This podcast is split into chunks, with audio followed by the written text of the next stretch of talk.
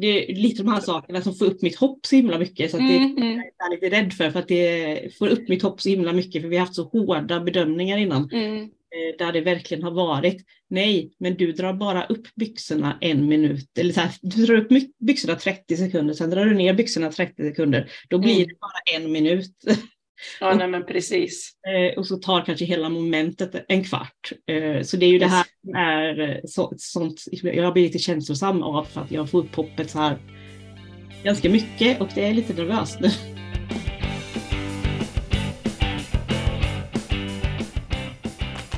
Hej och välkommen till Funkishörnan, en podcast. Idag med mig Jessica. Och mig, Magda. Eh, och idag så tänkte vi ta och prata lite om eh, LSS. Och vad det är som håller på att hända där. Precis, eh, lite lagändringar som har hänt och som ska hända tänkte vi prata om. Skulle du kunna dra det lite kort vad, vad som är skillnaden nu från årsskiftet är det väl egentligen jämfört med hur det var tidigare, förra året till exempel? En kort, en kort sammanfattning är ju att det viktigaste som hänt är ju inom assistansen. Eh, så då är det vikt, de ändringarna som är viktigast i alla fall för vår familj handlar mycket om tillsyn. Och eh, det slog igenom i januari 2023. Mm. Eh, Så det eh, har funnits några månader och man vet inte så mycket än hur det kommer att påverka i praktiken. Men de absolut viktigaste ändringarna som har skett handlar om personlig assistans och att fler ska kunna få assistans för tillsyn. Eh, Och där kan jag ju säga att vi i vår familj tror att vi kommer bli påverkade och därför har vi sökt assistans från Försäkringskassan nu. Vi har ju assistans genom kommunen men har väldigt få timmar till sonen då. Mm. Eh, Det vi tror är att eh, vi kommer ha rätt till assistans genom Försäkringskassan, eller vår ju- jurist tror. Eh, För han tror ju att eh, Vincent då är precis den målgrupp som regeringen har av, ansett skulle ha den här ändringen. Så att han är precis den målgruppen som borde få nytta av den här lagändringen. Och Mm. därför har vi ganska stort hopp. Vi väntar fortfarande. Eh, Mm. vi väntar på svar. Det är jättenervöst. Men jag känner tyvärr ganska mycket hopp och jag hoppas att det inte blir igen så här som det brukar bli att man får upp hoppet för mycket och så blir det inte Ja, ja nej, jag förstår. Mm. Men har ni fått, eh, för jag, tänker, jag kan tänka mig att det var jättemånga som slängde in en ansökan i januari på grund av det här Mm. och känner stort hopp. Har ni, ni ändå fått, eh, ni har blivit kontaktade så man får gå igenom det och fått ett utkast och allt sånt? Mm.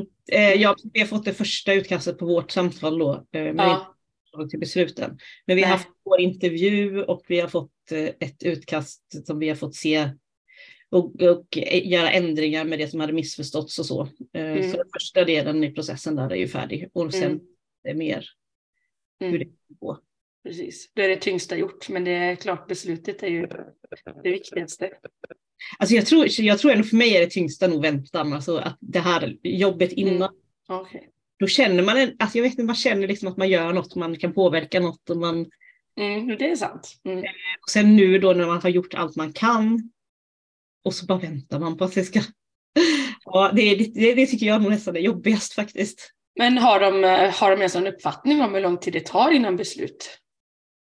Hon trodde ju kanske att det skulle bli nu i början på maj då. Precis, Ah, då har han precis fyllt 12 och det var också en ändring som, som har kommit med den här lagen. Det här med föräldraansvar har de gjort lite schablonåldrad för. Just det. Mm. Som påverkar oss mycket eftersom att vår kommun har en väldigt hård tolkning av föräldraansvar. Mm. Därför så tror vi att det påverkar oss väldigt mycket nu när han fyller 12 och det inte ska vara något föräldraansvar på grundläggande behov. För vi har ju fått väldigt många timmar föräldraansvar av avdraget innan på grundläggande behov. Mm. Det är frågan om man ska förtydliga, jag vet inte hur insatta folk som lyssnar är. Att Nej. eh, de grundläggande behoven för Försäkringskassan i nuläget är 20 timmar. Mm. Att man måste ha det för att få assistans och sen så får man timmar utöver det som är övriga behov. Bland annat den här tillsynen då. Mm, tillsyn, jag kan gå igenom lite. Mm. Det är ju så att vi har genom kommunen, och det betyder att man har, som du sa, under 20 timmar grundläggande behov. Exakt. Eh, Och har man över 20 timmar i veckan då så får man hos Försäkringskassan. Fast det är med lite brasklapp där, för det har vi. Ja. Enligt kommunen har vi eh, över 20 timmar grundläggande behov för Hampus, men det anser inte Försäkringskassan, så därför har vi fortfarande det är beslut.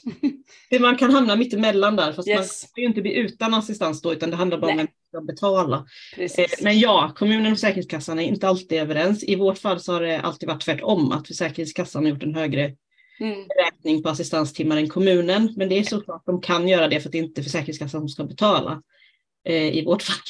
Mm. Men eh, tillsyn har ju också funnits som ett grundläggande behov hela tiden, men det har ju Vincent då nekats kan man mm. förtydliga också mm. extra.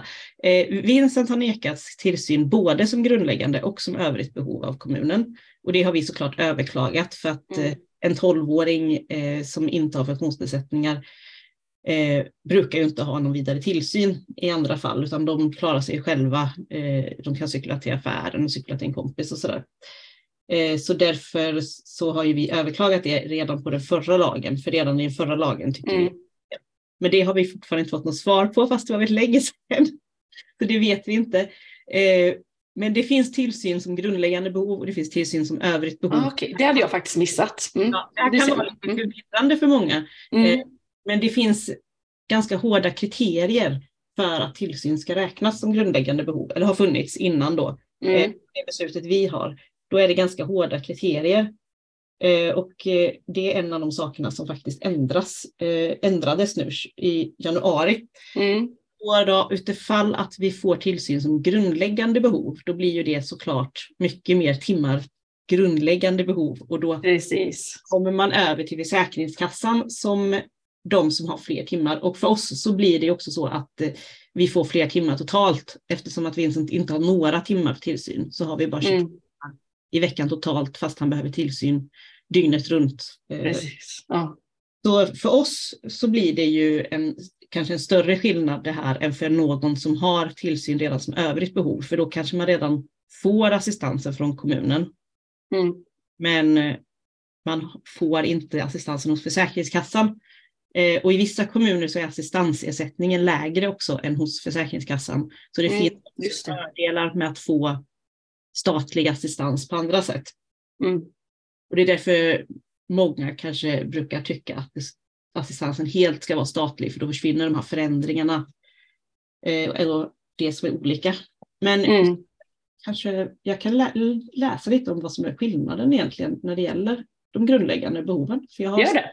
Så en ändring som gäller från och med första januari, det är ju då att det har tillkommit några grundläggande behov.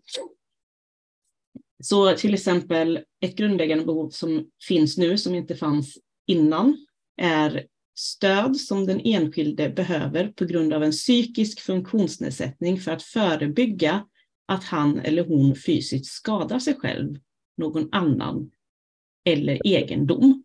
Det här är ju då tillsyn eh, Ja, det klassas ju våra barn in i alla fall. Exempelvis tillsyn då, och då handlar det ju om att någon med en psykisk funktionsnedsättning, till exempel autism eller intellektuell funktionsnedsättning, som kan skada sig själv, ha självskadebeteenden eller riskfyllda beteenden, att man rymmer och eh, går ut på vägen och så vidare. Eller att man skadar någon annan, att man är utåtagerande eller råkar av misstag skada någon annan. Eller egendom, att man råkar sönder saker och så vidare. Eh, så det är ju det som jag främst menar när jag säger tillsyn. Eh, mm. Förkortar det lite tillsyn. Sen har det tillkommit ytterligare ett till grundläggande behov eh, som heter stöd som den enskilde behöver löpande under större delen av dygnet på grund av ett medicinskt tillstånd som innebär att det finns fara för den enskildes liv eller att det annars finns en överhängande och allvarlig risk för hans eller hennes fysiska hälsa.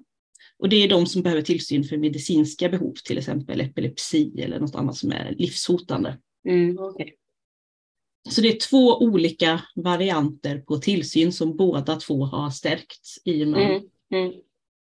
Eh, och så har det tillkommit en liten text i lagtexten under de numera sju grundläggande behoven så har det tillkommit en liten text att om den enskilde på grund av en psykisk funktionsnedsättning behöver kvalificerade aktiverings och motiveringsinsatser mm. för att han eller hon ska, själv ska klara att tillgodose grundläggande behov som avses i första stycket 2 till 5 ska sådana insatser beaktas som en del av hjälpen med det grundläggande behovet.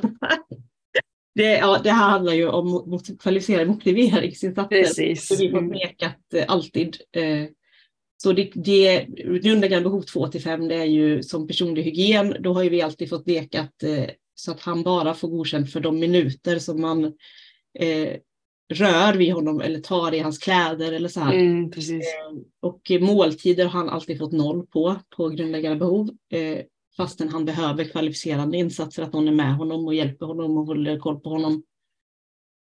Och av och påklädning så har han också alltid bara fått eh, grundläggande behov, minuterna som man rör vid honom. Eh, och det här stycket ska ändra på det alltså. Och kommunikation också är nummer fem då, som också eh, ska motiverande insatser också räknas in. Och det har det aldrig gjort innan, utan det har varit eh, minuträkning och sekundräkning eh, när vi har haft våra utredningar. Mm, mm. Eh, och det är också en anledning att man kan få mer totalt, för det tar ju längre tid att kissa än vad det tar att bara torka någon till exempel. Det tar längre tid att duscha än vad det tar att bara att hålla in någon och så vidare. Oh ja, herregud. Jag menar bara den på stöttningen, eller vad kallar de det, som de behöver bara för att ja, men som för oss till exempel att bara sätta sig vid bordet när man ska äta. Mm. Och det, bara det kan ju ta tid. och det är ju, så det är ju en väldigt stor fördel för oss. Mm. Ja, det är lite de här, det är lite de här sakerna som får upp mitt hopp så himla mycket. Så att det mm, mm. jag är lite rädd för, för att det får upp mitt hopp så himla mycket. För vi har haft så hårda bedömningar innan. Mm. Eh, där det verkligen har varit, nej, men du drar bara upp byxorna en minut, eller så här, du drar upp byxorna 30 sekunder, sen drar du ner byxorna 30 sekunder, då blir mm. det bara en minut. Ja, nej, men precis. Eh, och så tar kanske hela momentet en kvart. Eh, så det är ju det här som är så, sånt, jag har blivit lite känslosam av för att jag får upp hoppet så här ganska mycket och det är lite nervöst nu. Ja, jag har alla, alla tummar och tår verkligen. Ja. Vi kommer ju vara där snart också. Vi, har, vi är ju omprövning för kommunen och då mm. vet vi att vi kommer igen hamna över de här 20 timmarna. Så då får mm. vi göra en ansökan till eh, Försäkringskassan. Men då tänker ju vi som har en eh, lite mer... Vad sa, vad sa du? Håller vi tummarna att de börjar hålla med mer Ja men precis, för att för oss skulle det kunna innebära att vi får godkänt från Försäkringskassan men vi får ändå färre timmar. Ja just det än vad vi har nu. Mm. Så att det är väldigt konstigt. Mm, det vet man inte. Det finns ett stycke till också som har tillkommit i assistans. Mm. Eh, hjälp med behov enligt första stycket 1, 6 och 7 ska anses som hjälp med grundläggande behov oavsett hjälpens karaktär. Detta gäller även hjälp med måltider i form av sondmatning. Mm. Hjälp i form av kvalificerade aktiverings och motiveringsinsatser. Eh, och det är alltså andning, sen sex, nummer sex och sju är de olika om tillsyn. Eh, så att det behöver, det, det här, den här stycket betyder att det inte behöver vara av eh, intim karaktär så som Försäkringskassan har tolkat den gamla lagen. Mm. Eh, och tidigare så var punkt och sju, båda de två punkterna var ett och samma grundläggande behov tidigare då, eh, som het, istället kallades övrigt som kräver ingående kunskaper. Och den här lagtolkningen som hade gjorts innan av ingående kunskaper eh, gjorde det väldigt hopplöst att uppfylla kraven. Som Vincent till exempel, han har ju väldigt svårt för ny personal. Vi har testat att skola in folk, eh, men det funkar inte och så här.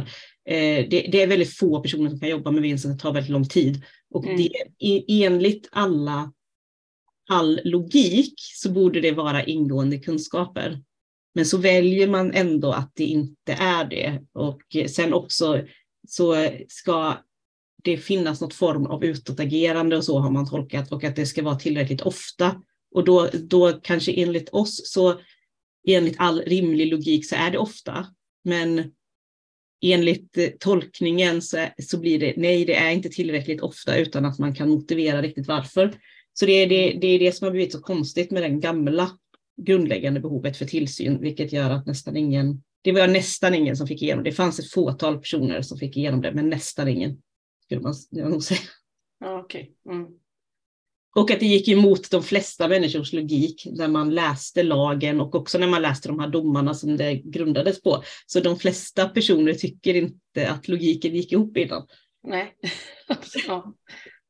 Eh, ja, det är ju liksom lite ordlekar och lite ordtolkningar nästan. Mm. Ska vi också gå igenom kanske det här med föräldraansvar? Och av... Ja, föräldraansvar. Ja, men precis. Föräldraavdrag kallar de det för. Ja. Schablonavdrag. Eh, det ska också ha ändrats nu i januari nämligen. Det har ju inte funnits ett riktigt eh, tydligt, det har inte funnits någon tydlig text om hur mycket ett föräldraavdrag ska göra. Utan det som har stått tidigare har ju varit bara så här att eh, när behovet av personlig assistans bedöms för ett barn ska det bortses från hjälpbehov som en vårdnadshavare normalt ska tillgodose enligt föräldrabalken med hänsyn till barnets ålder, utveckling och övriga omständigheter. Och då har olika handläggare, olika kommuner och Försäkringskassan fått tolka det här godtyckligt hur de vill. Mm. Eh, och det, det, kan man se ganska tydligt i ett av våra fall som har tagit upp, tagits upp i rätten och vi har också överklagat det till kammarrätten utan att det utan att vi fick ta upp det. För då hade ju Försäkringskassan gjort en bedömning av hur mycket grundläggande behov och så hade kommunen eh, ifrån samma underlag och de visste till och med om vad Försäkringskassan hade gjort för bedömning så hade de ändå dragit av mer i föräldraansvar. Mm. Och då, sa ju, då så skrev ju förvaltningsrätten då att jo, de får göra så. Man får man får göra en godtycklig bedömning, liksom. kommunen kan göra en annan bedömning än Försäkringskassan och så kan kommunen säga att ni inte får någon assistans alls för han har för lite grundläggande behov. Eh, fastän Försäkringskassan sa att han hade det. Liksom lite så att ja, mm.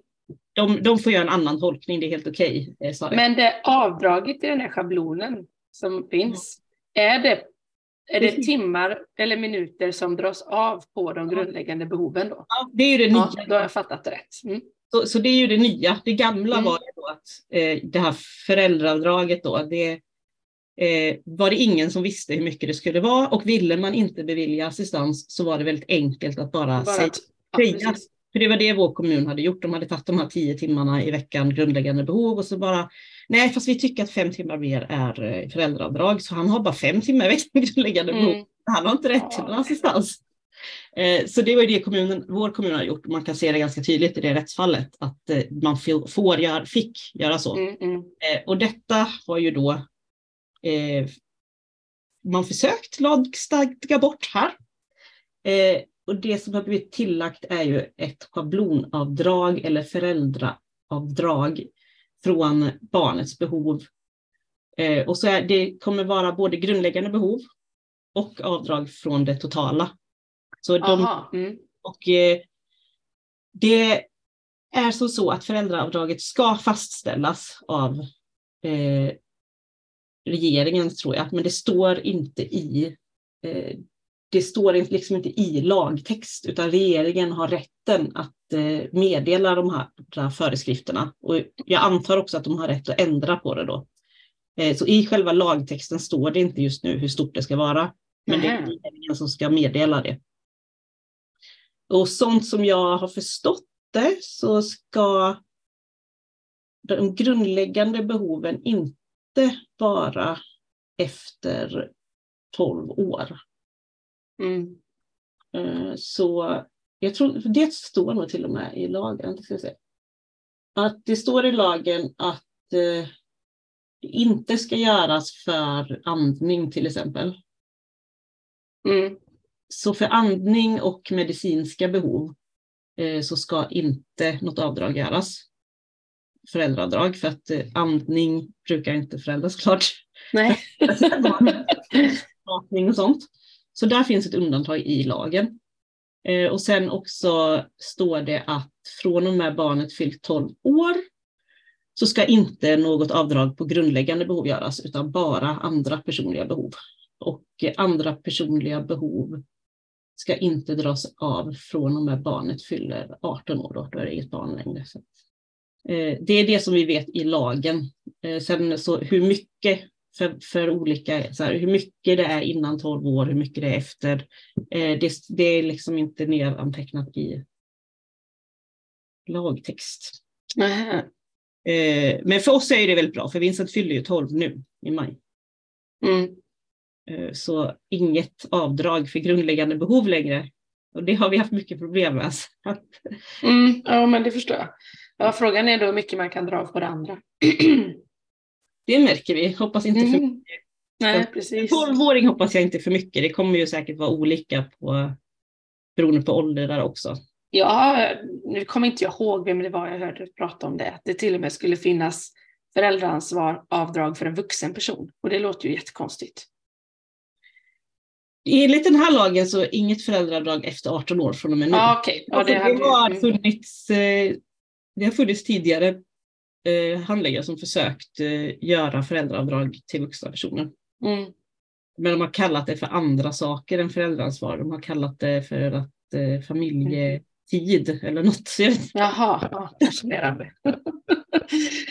Det försökte vi ja. avdrag för i vår senaste assistansutredning också, att vi skulle behövde lite familjetid när vi var ensamma med varandra. Försökte de ju avdrag för. Ja, herregud. Man blir ju tokig på dem. Se om det är något mer som är intressant som står i lagtexten. De har ju ändrat eh, de har ändrat lite med den här äh, maxåldern för att få en ny LSS-insats. Den ska ändras till 66 år. Den har ändrats till 66 år, sen så ska lagtexten ändras igen senare. Så att den ska följa pensionsåldern. Mm. Så istället för att det står någon så fast ålder när man inte kan få nya LSS-insatser från så ska det följa liksom den allmänna pensionsåldern. Det är då man tänker att man ska, om någon person till exempel har en ledsagare och hellre skulle vilja ansöka om personlig assistans. Mm. Mm. Visst, då tänker, de att det, då tänker de att det beror på åldern och inte på funktionsnedsättningen. Helt enkelt. Mm. Eh, sen kommer det nu i juni så ska man skydda under, titeln för undersköterska. Just det. Eh, man gör flera lagar. Så det är inte bara LSS. Mm. Mm. Eh, så den som saknar behörighet ska inte längre få kallas undersköterska helt enkelt, inte inom LSS heller, om man jobbar i en LSS-verksamhet. Det är mest bara lite bra för att det inte ska bli förvirrande för eh, som ja, oss, oss vanliga, så att det inte blir förvirrande att man tror att någon är en undersköterska fast de inte är det, eller att man tror att någon är utbildad som inte är det. Mm. Men det finns ändå ingen krav, i alla fall för att vara personlig assistent, att man måste vara en undersköterska. Nej, det kanske handlar om eh, lön, eller i vissa, vissa roller kan jag tänka mig, eller vissa måste ha en utbildad undersköterska att ta hand om en. Beroende på vad man har för svårigheter. Men det är ju fullt valfritt eh, när det gäller personlig assistans eh, och jag tror också det är valfritt i LSS-verksamheter, men att eh, då får ju inte de kalla den här personen undersköterska. Heter. Nej, men precis. Det betyder inte att de inte får jobba där. Nej, nej, det var det jag menade. Liksom. Man kan fortfarande få jobba inom LSS. Eh, så det är inte så att bara undersköterskor ska jobba inom LSS. Mm. Men det är ju bra att det blir en skyddad titel så att eh, utifrån att man tror att någon som tar hand om en eller ens barn är undersköterska för att man kanske har medicinska behov, då ska de ju såklart också vara det. Exakt. jag tänkte på det på tal om assistans. Nu har ju Humana varit i lite blåsväder kan man väl säga.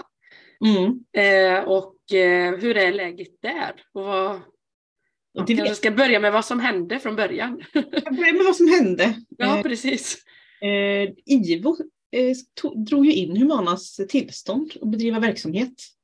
Och eh, inom LSS och vård så måste man ha ett tillstånd för att få bedriva verksamhet, privat verksamhet då som Humana till exempel, eller alla våra privata assistansbolag. Mm. Och de drog in det ganska snabbt. Eh, det var, beslutet kom den 31 januari 2023 och eh, då fick de på sig till och med den 10 februari att avverka all assistansverksamhet. Det var inte bara assistansen heller va? Här, de har även boenden och grejer. Precis, ja. Eh, och de har ju flera tusen anställda. Mm. Och det är eh, under två veckor där. Det är ju en, eh, tio dagar, elva dagar. Mm. På sig att avveckla all verksamhet och eh, då får man ju tänka på att när man har personlig assistans så är de anställda i så fall på det här bolaget och då måste man flytta över sig själv någon annanstans och så flytta över sina assistenter någon annanstans om de vill det. Mm. Så det var såklart många som blev väldigt oroliga. Oh, ja känner folk som har Humana. Vi har inte Humana. Nej, inte vi heller, men jag tänkte bara stackars, stackars alla de som har det. Mm, precis. Eh, det var många som blev väldigt oroliga och jag blev orolig också för oss för att det gick så snabbt och eh, vi har ett privat bolag. Mm. Vi har ett annat väldigt stort, Humana är nog det största assistansbolaget tror jag. Ja, det är det nog. Mm, men vi har ett annat väldigt stort assistansbolag och då blev ju vi oroliga när det gick så snabbt. Eh, mm, man inser vad som kan hända liksom. Ja, när beslutet var så kort, att mm. förvarningen kom så kort uh och eh, då har man ett barn med svår autism som inte klarar förändringar och så här och så blev man, oj, får man med sig alla assistenter? Blir allt som innan? och så vidare. Mm -mm. Ja, herregud. Har man dessutom väldigt bra kontakt med sin kundansvarig eller vad assistansbolaget mm. väljer att kalla titeln, så mm. är det ju också en stor förlust liksom. Ja, och om man är nöjd med sitt bolag så är ja, det, det ja. inte så att man väljer ett bolag särskilt snabbt. Nej. Det är inte slags slumpmässigt val. Man slår upp i telefonkatalogen liksom assistansbolag. Blundar och pekar och så tar man det. Utan man har ju gjort sin research och kanske träffat flera bolag i förväg och mm. så. Mm. Ja, det gjorde vi. Mm. Det, så det är lite chockartat för mig med, även för att vi inte mm. Och jag ringde ju till vår jurist och frågade vad som pågick och eh, ville veta liksom hur stor är risken för att något sånt här händer i vårt bolag och alla sådana saker. Så man blev ju definitivt orolig. Sen överklagade såklart Humana beslutet, för det kan man göra med ett IVO-beslut. Och eh, då fick ju de det uppskjutet. Eh, så att de behövde inte avveckla så här snabbt. Rätten ansåg ju att det här inte var, eller insåg att det här inte var rimligt. Mm. Hur länge kan man skjuta upp det, vet du det? Det är ju tills att man har fått en dom och det träder laga kraft. Mm. Och det kan handla om eh, lång tid, antar jag? Ja, det antar jag. Ja. Eh, men då har ju alla mer tid på sig att förbereda sig och vara beredda på vad som sker, helt enkelt. Har du någon eh, insikt eller någon lista på ungefär vad det är de har blivit anklagade för? Jo, det har jag. Jag beställde ut. Jag, jag hämtade hem IVO-beslutet. Eh, mm. Det är ju bara att mejla och fråga. Och så länge det är under ett visst antal sidor så kostar det ingenting. Ja, okay. Ja, jag har inte gjort det, men jag vet att jag har pratat med en på våra assistansbolag rätt mycket om det. Ja, nej, men det kände jag att jag var tvungen att göra, för jag vill ja om det finns sådana här, äh, såna här domar och grejer i vårt bolag med, som, så att det finns en risk att det här kan hända och så. Mm, precis. Det vill man ju veta. Eh, det handlar ju om det handlar om ett antal domar, ett antal, inte bara domar, för en del av de här sakerna som IVO tar upp har inte fått rätt laga kraft, utan det är överklagat och man väntar på det också. Men det mm. handlar om ett antal utredningar och eh, ett antal domar om assistansbeslut helt enkelt. Eh, där Försäkringskassan eller kommunen, jag tror det mest var Försäkringskassan helt ärligt, har tyckt att den här assistansberättigade på något sätt eh, har fått för mycket ersättning. Antingen skulle den inte haft någon ersättning alls och måste betala tillbaka allt. Och då rör det sig ofta om väldigt stora belopp. Sen kan det också röra sig om att de ska betala tillbaka en del Eh, och då skriver ju IVO att eh, återkraven riktade mot bolaget och assistanstagarna. Så att eh, IVO har tagit hänsyn till även när bolaget inte blivit återbetalningsskyldigt utan bara någon som de håller hand om assistansen för blivit återbetalningsskyldig. Och då uppgår det här beloppet till totalt 100 miljoner kronor. Oj. Och eh, det här, när jag läste den här utredningen så blev jag mer orolig och inte mindre orolig. Eh, för att eh, ja, jag kände nog att just det här med dess assistanstagare. Jag kände nog att utifrån att andra personer som har assistans och har samma bolag som oss För att de fuskar. Varför ska vi bli av med vårt assistansbolag? Det var nog så jag kände när jag läste det här. En person har lyckats fuska och lurat läkare att skriva läkarintyg, eller känner läkare som skriver läkarintyg. Sen har de lyckats lura sin handläggare. Och så kanske, alltså, antagligen har de lyckats lura sitt assistansbolag också, för jag kan inte tro i någon planet att Humana skulle göra det här medvetet. Det tror jag absolut inte på. Eh, så de har lurat jättemånga människor då, helt enkelt. Eh, och på något sätt så ska det straffa alla. Mm. Så när jag läste den här så blev jag snarare mer orolig eh, att, att IVO på något sätt vill straffa alla för ett, fåtals brott. Det är ju ett brott att lura på bidragspengar är ett brott. Så de här hundra miljonerna är alltså pengar som, assistan, eh, som Humana har betalat i lön eh, mm. till sina mm. anställda för ett enligt Försäkringskassan felaktigt beslut. Inte bara ett beslut. Ja, ja eller fler. Ja. ja precis. Ja. Eh, I efterhand så har man sagt att det var felaktigt, ja. Men Humana mm. har betalat det här i lön såklart. Mm. Men ändå de själva, ja det är klart. Mm. Det är på felaktiga grunder. Mm.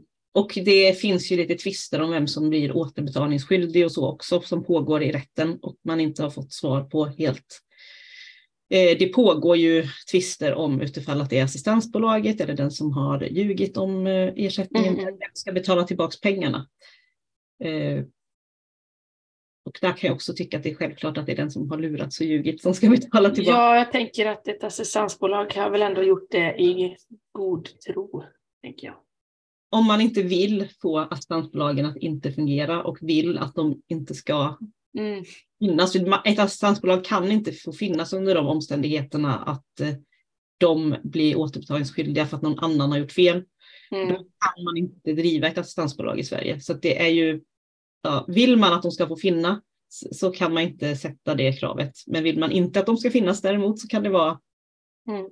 ett bra krav att sätta upp för då kom, det kommer ju bli omöjligt att driva assistansbolag då. Eh, det förstår ju vem som helst som kan lite ekonomi kanske. Eh. Men att ändå dra båda verksamheterna över en kam, tänker jag. Att det ändå finns boenden och sånt i liksom samma bolag. Mm. Och att allting ska krävas tas bort. Mm. Ja. Mm, det kan man. Eh, och det är 26 olika beslut, står det också. Och av de besluten så är 22 riktade mot Humana och fyra är riktade mot assistanstagare. Så Humana har ändå blivit, enligt Försäkringskassan då, så riktar de det mot assistansbolaget i de flesta fallen. Mm. Men det är uteslutande det det handlar om då, det som de anser vara felaktiga beslut man säger? Eller är det ja. andra grejer som de tycker att Humana har gjort fel? Det var också lite med anställningar, eh, att de tycker att eh, man inte ska få anställa folk från andra länder och de kallar det för skenanställningar och då hävdar Humana att de där inte är skenanställningar utan att någon har velat anställa någon från ett annat land, då ska man få göra det. Sen var det också ett fall där man hade anställt en... Men att de inte bor i Sverige då, eller vad menar du? Nej, att de kommer från ett annat land och så kommer de hit för att jobba. Mm. Okay.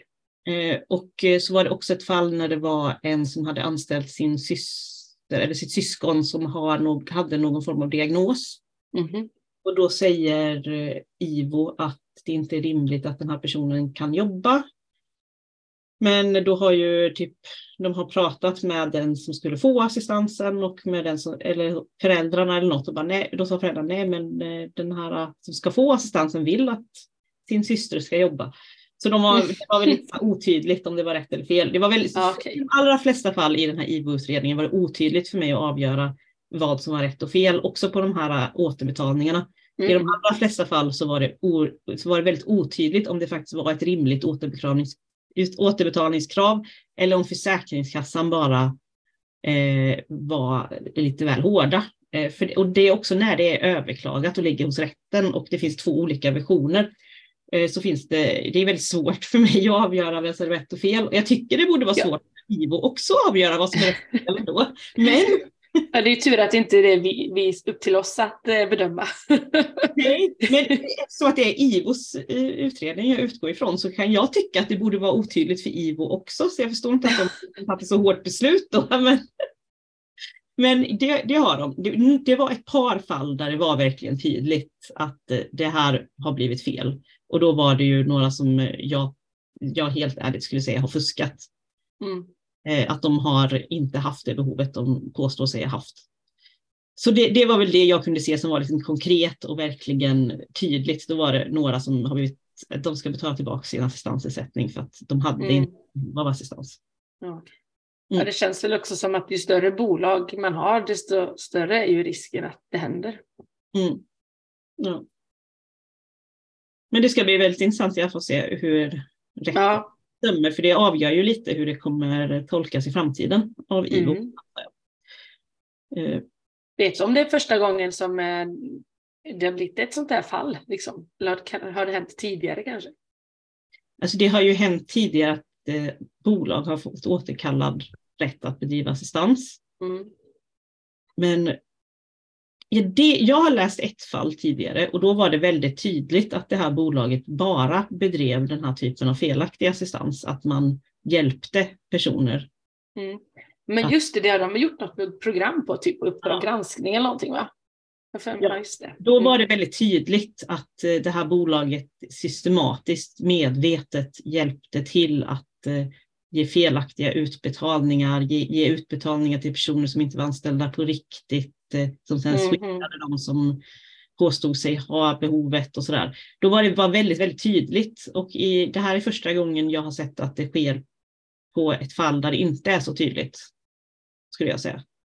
Som är en sån oerhört stor aktör, marknaden, om man kan kalla det marknad. Men ja, det är klart, eftersom att det är liksom den största, det största assistansbolaget så är det ju definitivt första gången det händer någon, någon så stort bolag. Mm. Och då blir det ju att de har ju de har jättemånga som det inte går till så här för utan att allt går 100 procent rätt. Mm, absolut, så det är ju det. Har de några få fall där det har hänt eh, riktiga brott utifrån mm. på rätten och det får vi göra. Är det dömt så får man ju tro på det.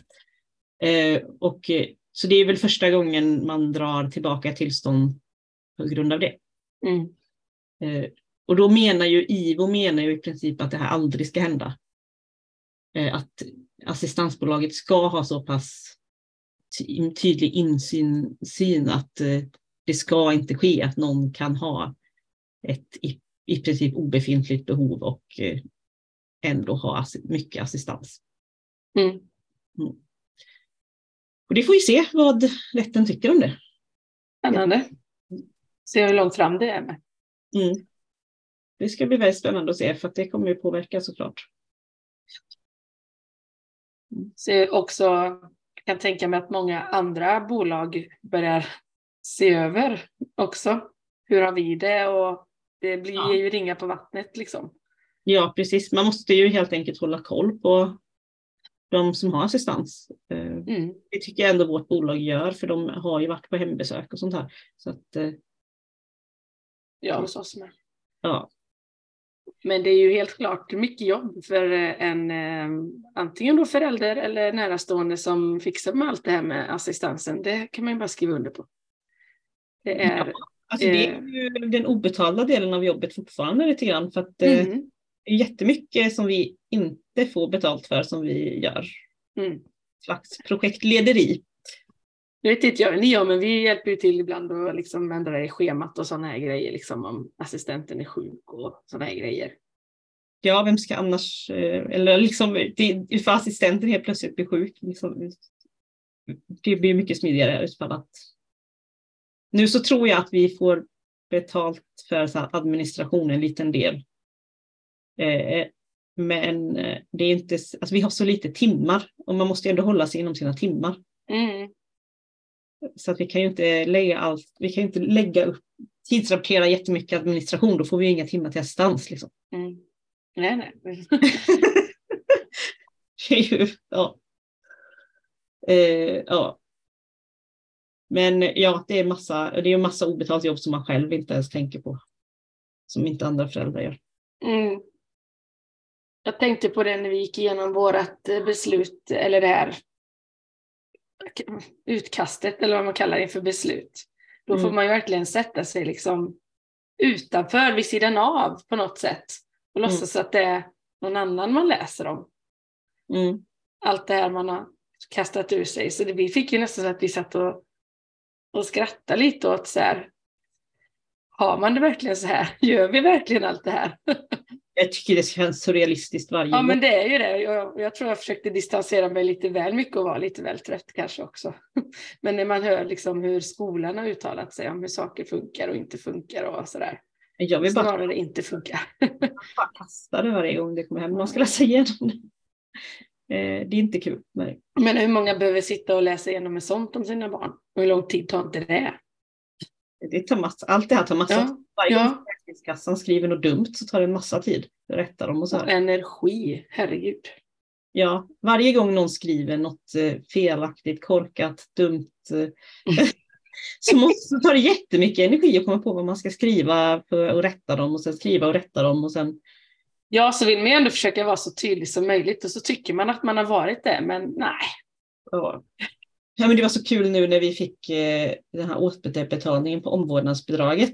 Eh, Då har jag anmält det direkt, alltså direkt när vi fick assistans och så får man det liksom eh, jättelångt senare. Och de har fortsatt betala ut hela tiden för att de är inget smarta. nej men. Eh, Oss drog de in på en gång. Det var, ja, men ja. det här var världens process, det är de som har gjort fel hela tiden. ja, Och så, så står det verkligen så här också. Att man har 30 dagar på sig att betala. Annars så lämnar de in det direkt till Kronofogden. Och då, så länge som vi väntar på dem och deras beslut och deras hela tiden. Det enda vi gör är att vänta på de där människorna. Det gjorde mig så frustrerad och arg så jag vet inte vad. och de lär ju inte sitta på tusen nålar och vänta de här 30 dagarna heller. Nej. Undrar om vi får de här pengarna nu? Nej. Men det, var, det där var verkligen så här, är, ni helt Hån. Har, Ja. har ni ingen som helst liksom självmedvetenhet när ni skriver så- Nej, fy. att ni har mage? Det handlar inte ens om pengar utan bara att ni har mage. Mm, ja men precis, det är ju, nej. Usch, ja, jättekonstigt. För vi har väntat så länge på vissa beslut eh, som är vårdnadsbidrag, omvårdnadsbidraget och vad det nu hette innan, vårdbidrag. Vårdbidrag. Mm. Vi har väntat så länge på det, eh, jag tror det var åtta månader någon gång. Och eh, Jösses. jag, jag, jag bara orkar, jag orkar inte att, att då, när det är andra hållet, då är det verkligen så här, 30 dagar annars Kronofogden. Ja, och det har kommit ut en ny utredning också eh, om personlig Mm. eh, på uppdrag av regeringen. Eh, och det var egentligen 2021 som de beställde den här utredningen, men den har blivit färdig först nu. Eh, den här utredningen heter Ett statligt huvudmannaskap för personlig assistans. Och målet är ökad likvärdighet, långsiktighet och kvalitet. Det. Har du haft några åsikter om det här med statligt eller kommunalt ansvar för assistansen? Alltså, ja, så som det, i och med att det verkar vara så himla olika så hade det ju varit, en fördel med bara statlig assistans. Mm. Ja, det är Ja, ju. olika mellan kommuner tänker du? Ja, att, ja Mm. i och med att kommunerna är så himla olika. Jag menar som att du säger att eh, din kommun ger sämre, vad säger Ja, man? Man försöker dra mer. färre timmar än Försäkringskassan och för oss är det tvärtom och ja, att det är väldigt, väldigt olika. Också vad man väljer att eh, godkänna och inte och allt det här. Mm. Så att eh, jag menar varför ska det, det ska absolut inte vara beroende av var man bor. Nej. Det är ju, nej. Men samtidigt så tror jag absolut att det kan påverka vissa negativt. Eh, För oss så hade det blivit positivt såklart då när vi bor i en kommun som gärna vill dra ner på timmarna. Men jag kan fortfarande känna att eh, jag inte vill att det ska vara negativt för någon utan jag hellre hade velat att alla hamnar på den. Ja men precis. Liksom. Ja, ja, ni hade, låt säga att man tog bort det kommunala helt och hållet, att man, ja nu är det Försäkringskassan, då hade det ju inte varit bra för oss. Nej. Så är det ju. Och eh, Försäkringskassan är hårdare, det är bara att vår kommun är hårdare. Det är inte så Mm. att jag tycker Försäkringskassan är bra på något sätt.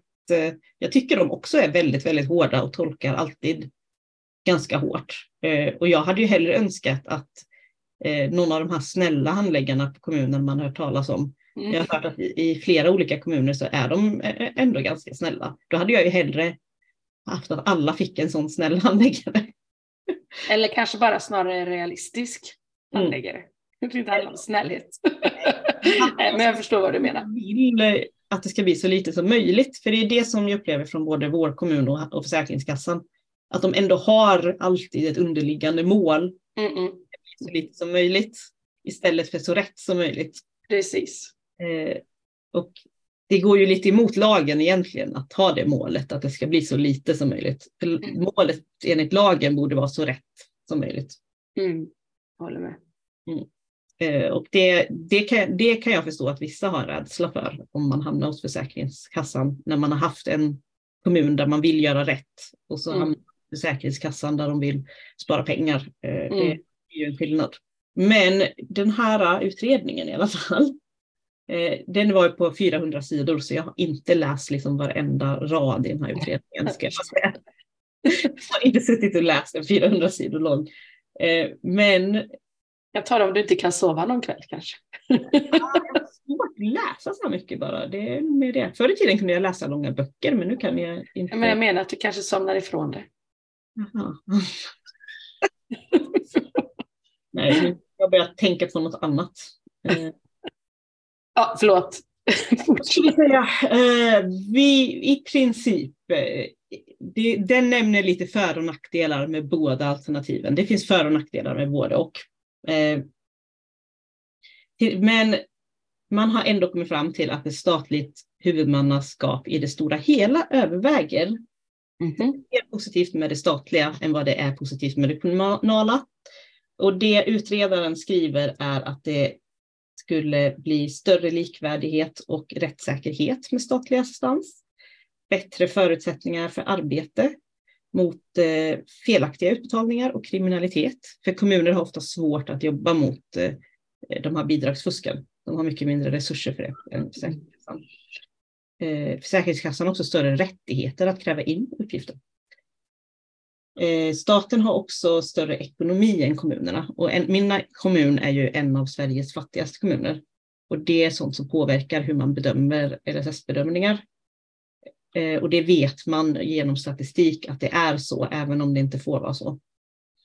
Så utredaren nämner ändå det som en fördel att staten har en bättre ekonomi. Staten skulle ha lättare att hantera plötsliga ökningar i behov på grund av då att de har bättre ekonomi. Mm. Eh, och eh, det här skulle minska risken att ekonomin skulle påverka besluten. Sen kan alla problem i och med statligt huvudmannaskap, eller delat huvudmannaskap, eh, att staten har över 20 timmar och kommunerna under. Alla de problemen löses ju utifall att man har bara ett. Till exempel det problemet ni hamnar i, att man hamnar mittemellan. Mm. Eh, också som oss, att vi får två helt skilda beslut från olika myndigheter. Eh, och sen så tror utredaren att om man ska välja ett huvudmannaskap så hade det varit mycket svårare att föra över alla statliga beslut till kommunala än vad det är att föra över alla kommunala till statliga. Mm. Eh, det finns 15 000 statliga beslut just nu. Och 5 000 kommunala beslut. Så det finns ju fler statliga än kommunala beslut. Så det är ju svårare att föra över det. Eh, och nackdelarna som togs upp var ju främst att avståndet då mellan huvudmannen och användarna ökar, för kommunerna är ju ganska nära assistansanvändarna. Mm. Eh, och så kan man behöva samordna sig med olika insatser så att kommunen kanske sköter kortis, som i vårt fall, vi har ju kortis eh, och mm. assistans, så, och så sköter staten assistansen. Men det problemet befinner ju redan många sig i, för att man kanske har statlig assistans och kortis. Mm.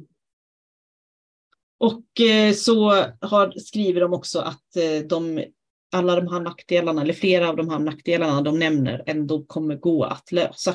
Så att de tror inte att det kommer vara något hinder. Eh, och eh, ett, en till slutsats som, som eh, utredaren gjorde, det var att utifall att vi ska flytta över det till statligt huvudmannaskap måste Försäkringskassan jobba på sina handläggningstider. Då behov till utökad assistans kan ske akut. Tala om handläggningstider. ja. Bra jobbat utredaren. Ska ja. Bra. Eh, se om jag kan se vad hette. Eh, Lars Löv. Mm. Eh, och eh, kommunen måste fortfarande kunna vara utförare av assistans, slår man också fast. Så att du ska kunna välja din kommun som utförare fastän det är besäkrat mm. att man godkänt den. Okay. Och de föreslår också att eh, i så fall ska sjuklöneansvaret föras över till arbetsgivaren. Så, och då ska man höja schablonersättningen istället för att de ska klara av det. Så det får vi se i så fall om det går igenom och hur det går i så fall. Mm. Det mm. var nog det, var det jag hade tagit med mig från att ha läst eh, en del av utredningen i alla fall. Eh, och jag tyckte att det mesta var ganska bra med utredningen ändå. Eh, mm. Ja. Och i vems knä landar den här utredningen då? Den hamnar ju på, på vår kära regering och riksdag. Så får vi som se. inte har beställt den? Ja, en annan mm. regering. Som mm. ja. det, ju, det, känns ju jätte... Ja. liksom man bara, ha, vad, vad mynnar det ut i liksom? Vi hoppas ju såklart att de kommer läsa den här och göra något lagförslag, mm. eller några lagförslag som med den förra LSS-utredningen. Och vi har ju ändå några partier som tycker att det ska vara statlig assistans som sitter i regering nu. Eh, dock inte de största, tror jag inte. Eh, Moderaterna och Sverigedemokraterna har nog inte brytt sig så väldigt om detta. Så det är ju Kristdemokraterna och Liberalerna i nuvarande, mm. nuvarande block som har brytt sig om detta. Så vi får se helt enkelt.